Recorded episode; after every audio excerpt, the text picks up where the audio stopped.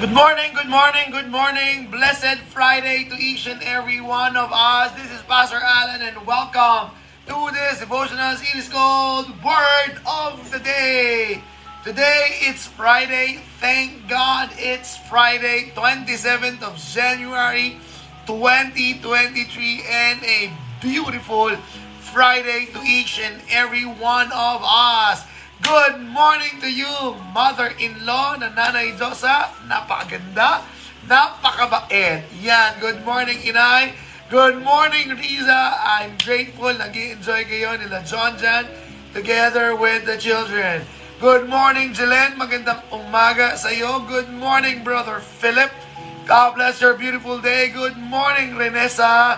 Good morning, Brother Winston. And good morning, Ate Judy. And good morning, Jerly. Magandang umaga sa iyo, Jerly. Again, on this beautiful Friday morning, tag someone that you believe they are in great need of God's Word. Invite someone that you believe God's Word will help them. And just invite people which you believe they need to hear God's Word. Because as you share this, as you invite them to listen to God's words, you are not sharing me, you are not sharing the word of the day, but you are sharing the word of God to them. Be a part of the Great Commission. Never forget that. Good morning to you, Kat. Good morning, uh, Dorcas. Hello, good morning, and good morning to you. Sino nakita ko? Ate Judy. Okay, sa umagang ito, blessed morning, Dorcas. Sa umagang ito, let me share to you this powerful declaration from the book of Psalms, chapter 54, verse 4. Si David mismo ang nagsabi. Okay? And I want you to get ready because sabi ni David in Psalm 54, verse 4, Surely, surely, alam mo, mahilig si David sa salitang surely. And I kept on telling this. this is not the first time I talked about surely. Every time David uttered surely, it means sigurado ako, garantisado. It means tested, proven. It means totoong totoo. So, this is one of the surely of David. Ang pinaka-paborito ko na surely ni David, surely goodness and mercy will follow me all the days of my life. But that is not our declaration for today. But never forget, of all is surely, yun yung pinaka-favorite ko, surely goodness and mercy of the Lord will follow me all of the days of my life. Never forget that. Good morning, Jonalyn. Thank you sa pag-accommodate kay Remelin this Sunday. Good morning, Elsa. Good morning, Yuko. Good morning, Madeline. So, our declaration, Psalm 54 verse 4, Surely God is my help. The Lord is the one who sustains me. Surely God is my help. Let it sink, simmer upon that powerful truth. The king called David, the one that is considered to be until now the greatest king ever lived during that time, King David declared, Surely God is my help. Surely God is my help. Then dinagdagan niya pa, and the Lord is the one who sustains me.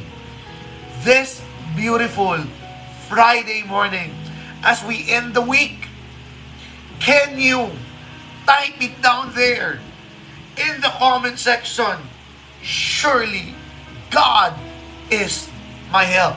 You don't have to type what aspect of your life that you are in need of God's help. You don't have to do that. But by typing it down there, you are telling the spiritual realm, you are telling the struggles that you have, you are telling the enemy, you are telling yourself, you are telling God, hey God, surely God is my help. Whatever it is, whatever it is that you are in need of help right now, but let me tell you this surely God is my help. Come on, come on, come on, come on. God is our help. Sabi nga ni David ulit sa isa niyang ano, God is my refuge and strength, our very present help in times of trouble. Yes, sabi ni Danica, surely God is my help. Sabi ni Ate Marina, God is my help. Lord, let us pray. Lord, thank you. This is our faith. This is what we believe in. And just like what the background song is saying, this is our testimony that the God of the universe, the God who created everything, the God who came down, lived amongst us, died on the cross, rose on the third day, the God whose name is Jesus, is our help. Surely, God is our help. In Jesus' mighty, powerful name.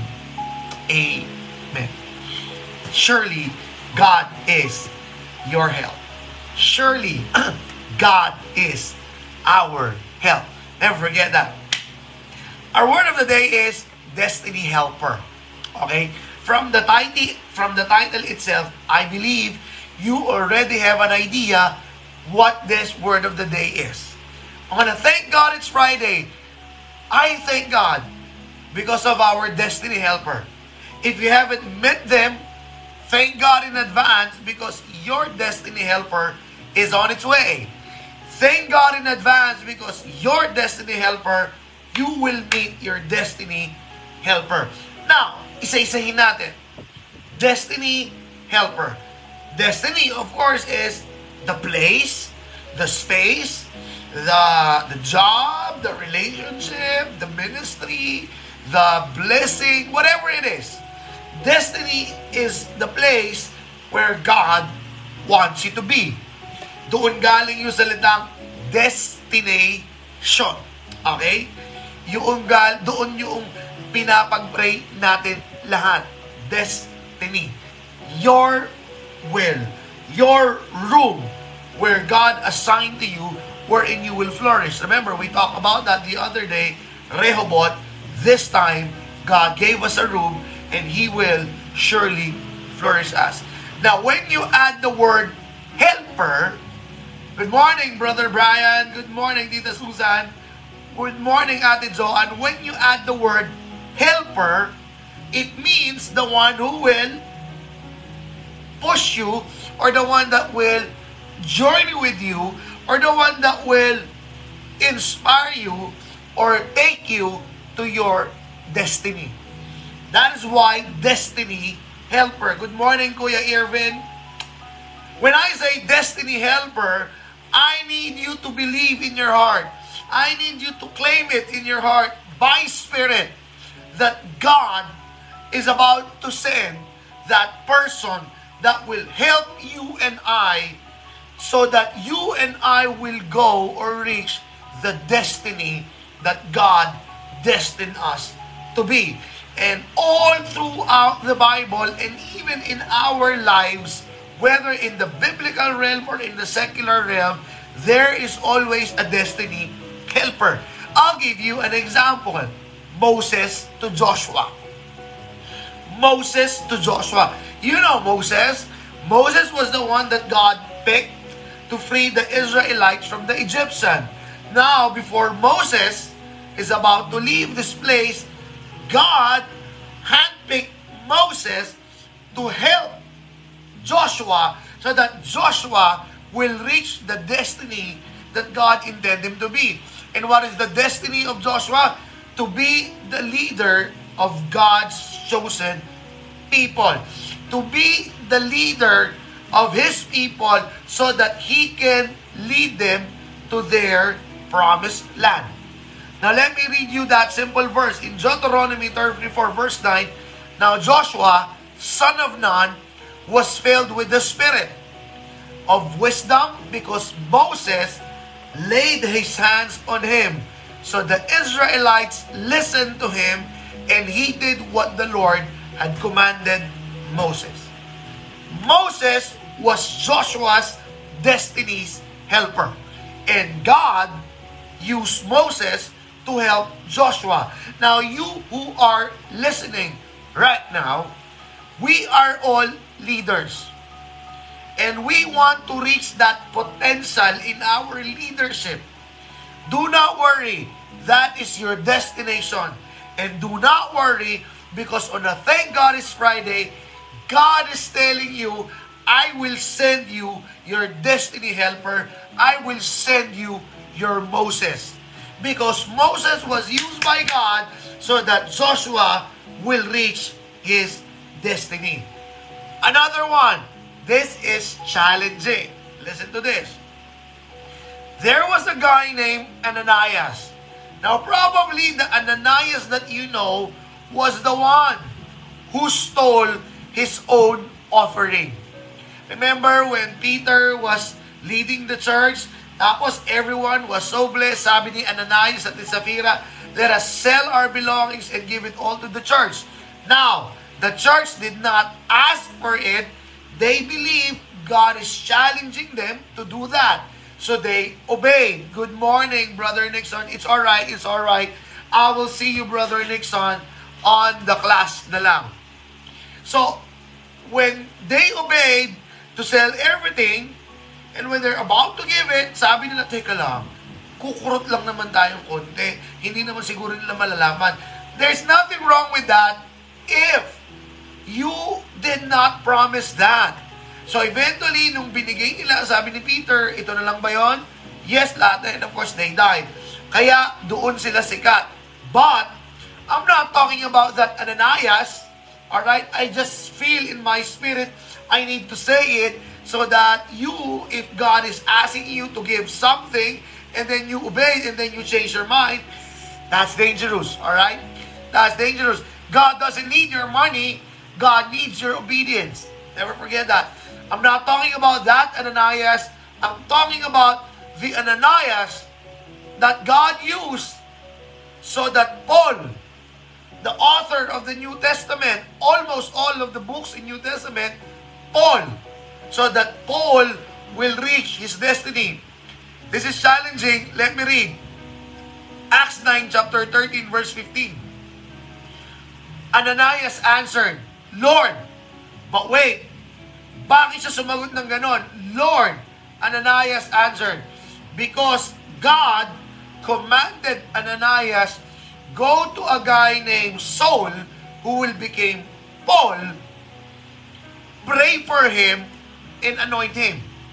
Now, during those times, they know who Paul was. They know who Saul was. Saul was there to arrest the Christians and eventually, if there's a chance, kill them. God asked Ananias a very difficult instruction. So Ananias said, Lord, Lord, are you sure? Akin na lang yun, are you sure? I have heard many reports about this man and all the harm he has done to your holy people in Jerusalem. And he has come here with authority from the chief priest to arrest all who call on your name. Kumbaga, if I will paraphrase it, are you sure you want me to go there? It's like signing my death warrant. But God answered, listen to this, verse 15. But the Lord said to Ananias, Go, this man is my chosen instrument to proclaim my name to the Gentiles and their kings and to the people of Israel. Eventually, if you read, Ananias obeyed.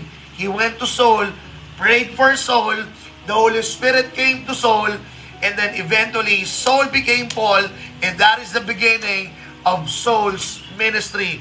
And because of that encounter with Ananias, Saul was able to plant a lot of churches, and that is why Christianity reach each and every one of us.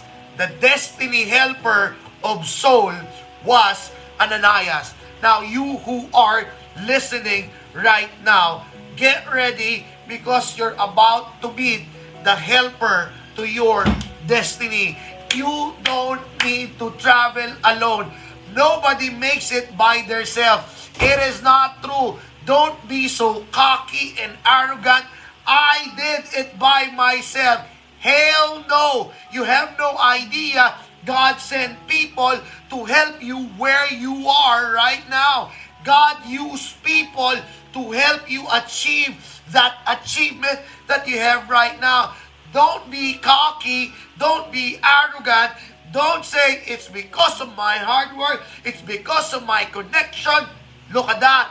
It's because of my connection. Without that connection that comes from God, you will not reach that. So the next time you think you did it by yourself, by yourself, my way, hell no.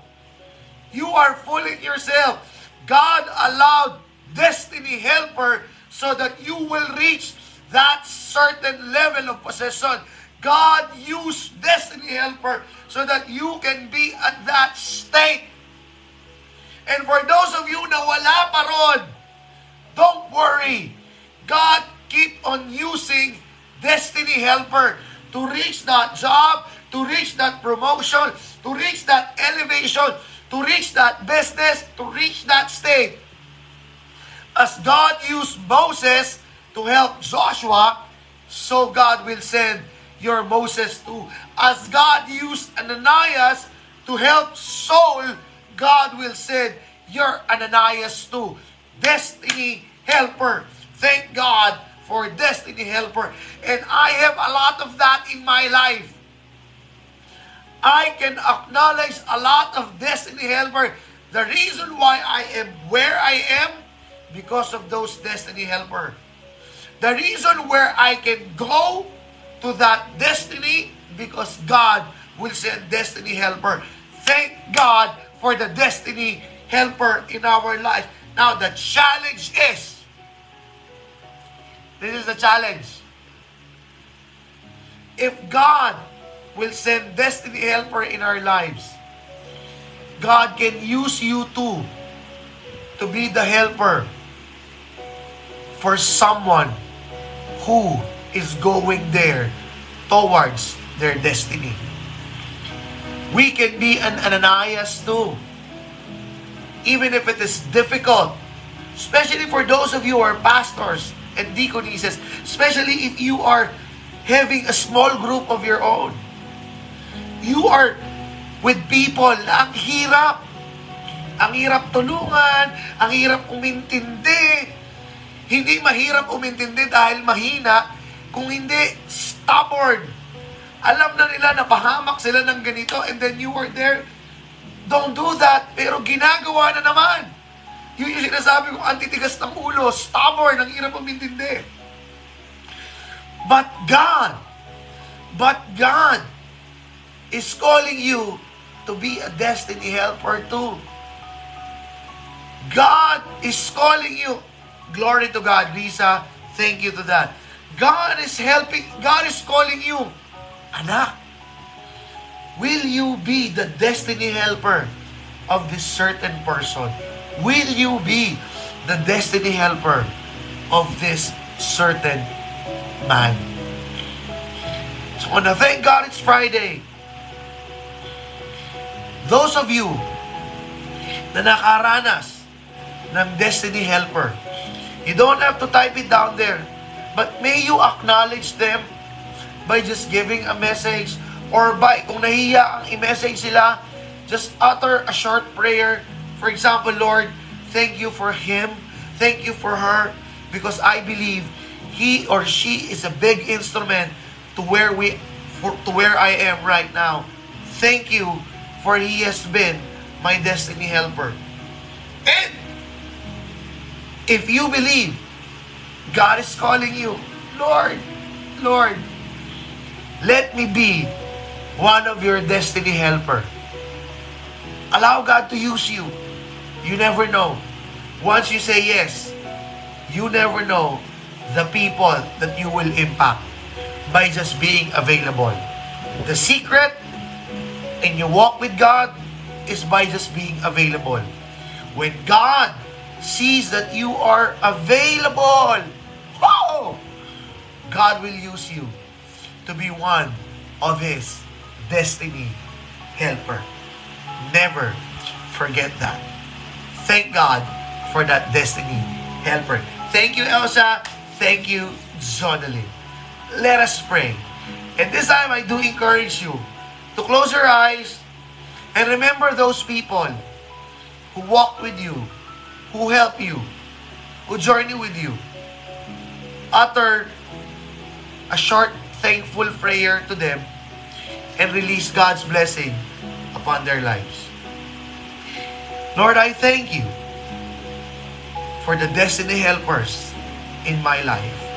I thank you, Lord Jesus Christ, for the life of Ninong Dave Sablan, for the life of Pastor Lloyd Gatchalian, for the life of Ninang Rubinel Estrella, for the life of Bishop Siriaco Francisco. I thank you, Lord Jesus Christ, for the life of Amado Dalmasio, for the life, Lord Jesus Christ, of Sharon Kaha, for the life, Lord Jesus Christ, of my mother, for the life of my friends who have helped me to reach my destiny. And the names of the people that they are mentioning right now in their minds, thank you for those destiny helper.